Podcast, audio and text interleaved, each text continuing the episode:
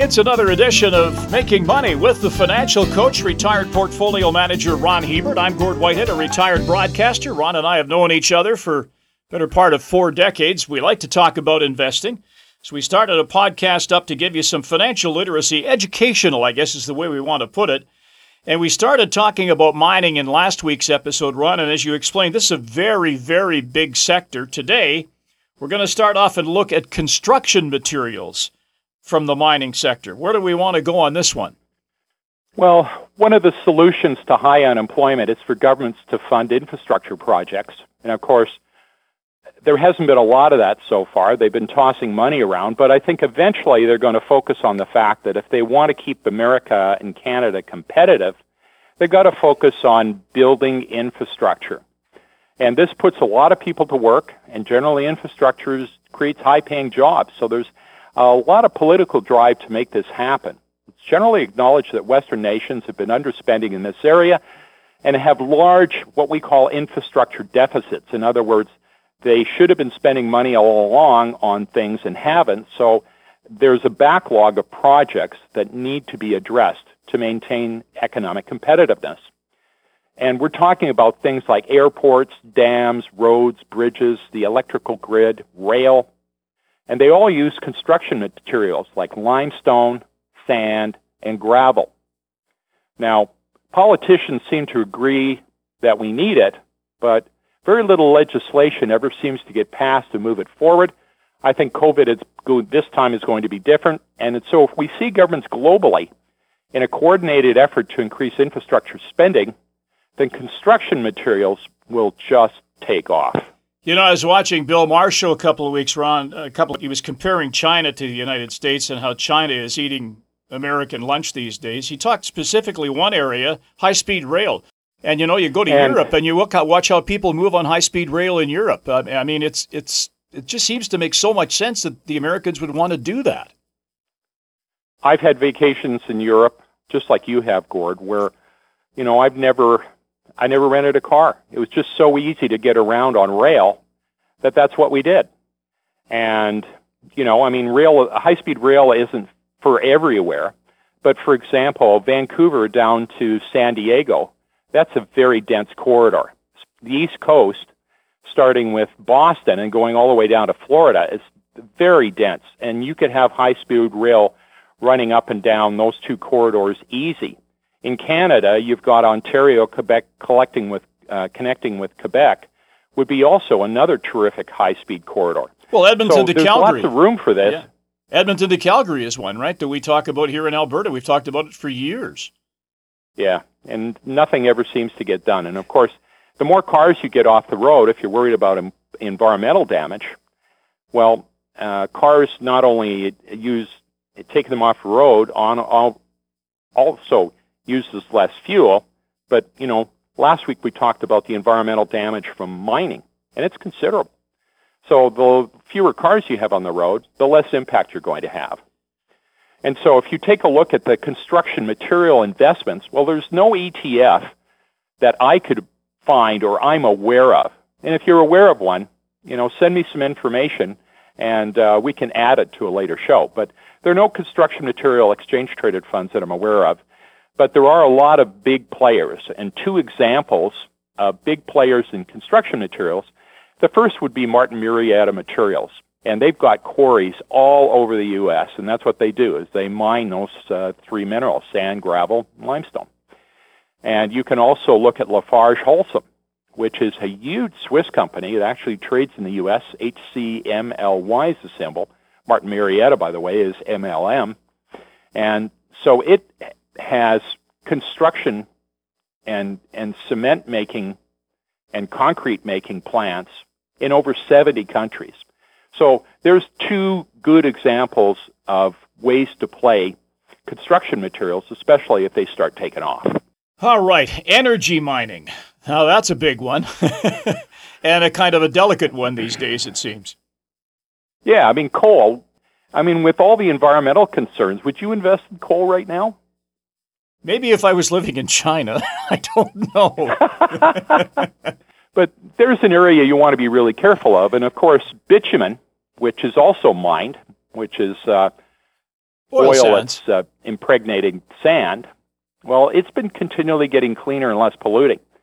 And the three big players in this space are Imperial Oil, IMO, Suncor, SU, and Canadian Natural Resources. And they have reserves in place and don't have much exploration risk.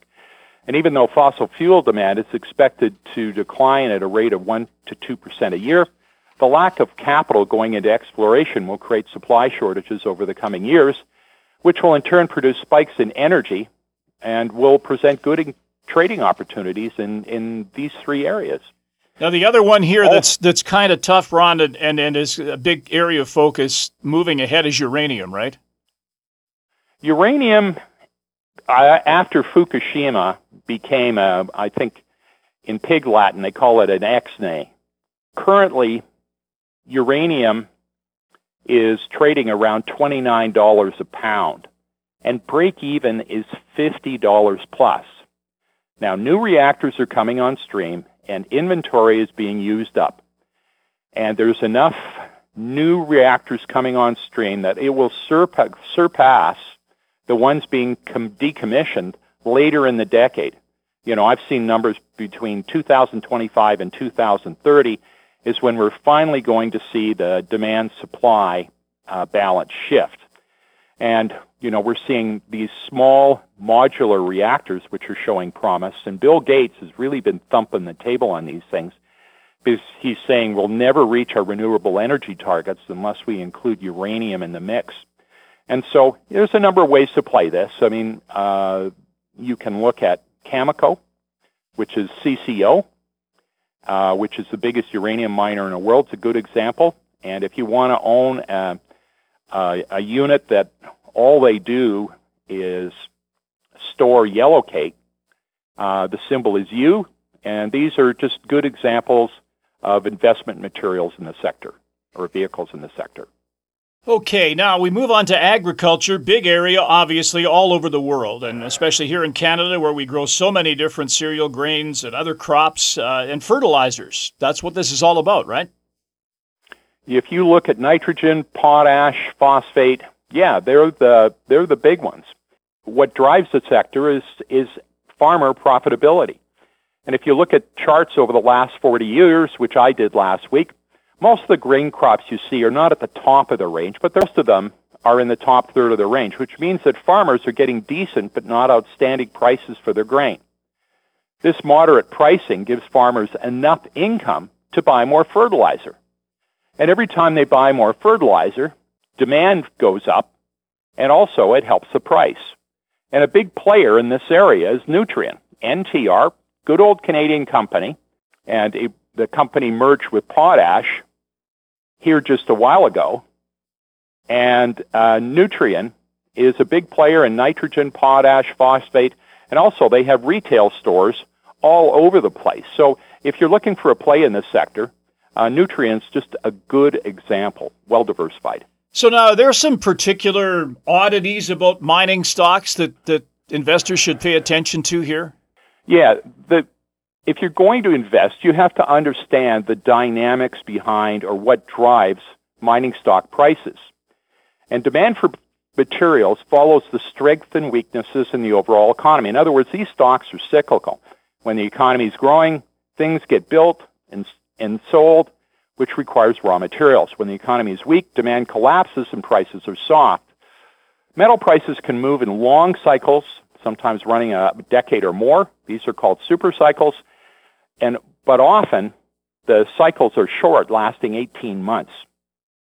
And if you're going to get in the sector, what you have to realize, the differentiator of commodities is usually price and not technological uh, innovation.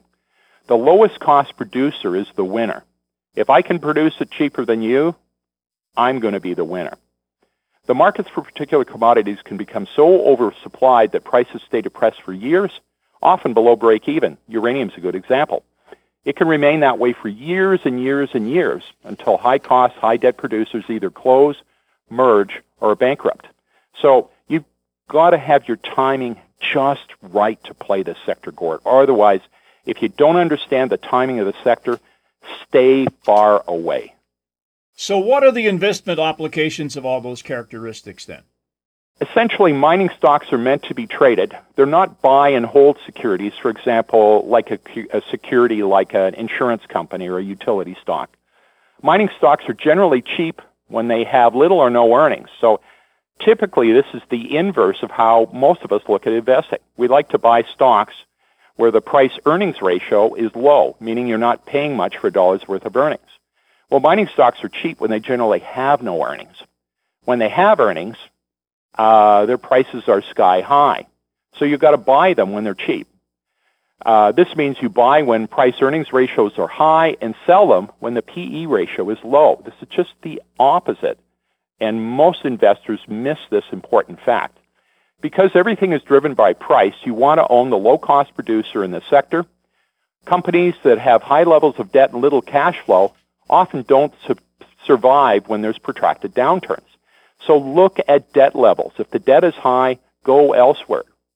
Also, it usually takes far longer for an investment trend to play out than experts realize.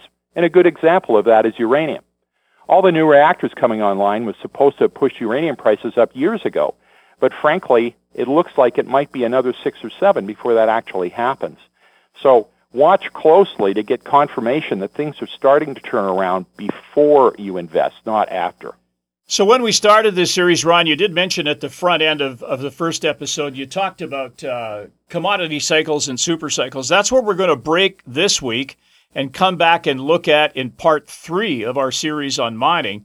But before we leave today, you had a pretty in depth question sent from a listener, Jeff. Uh, I'll try to paraphrase as briefly as I can here finding episodes on inflation quite interesting and trying to figure out what's a good asset mix at this time is especially related to cash.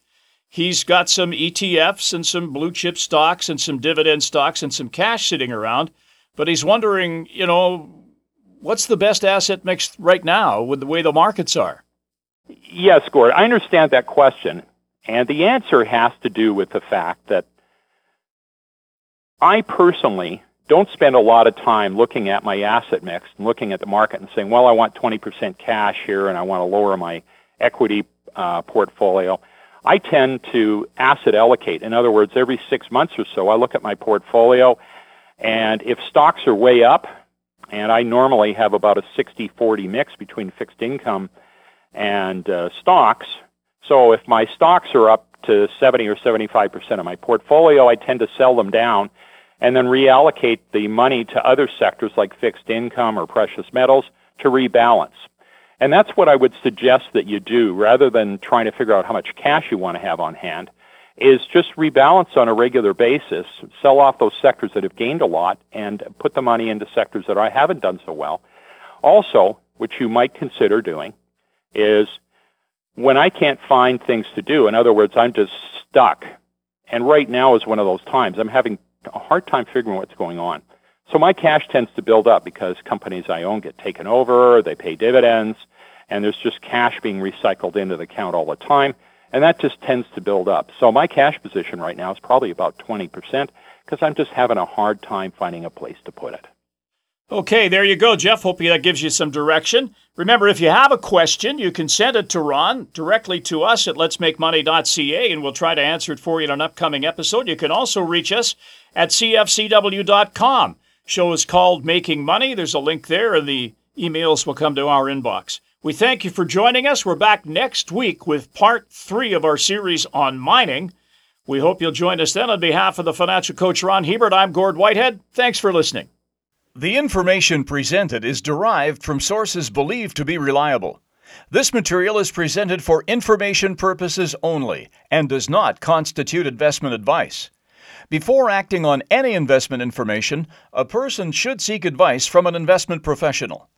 The presenters may or may not hold positions in the securities discussed on this show and will not be responsible for any losses sustained from acting on this information.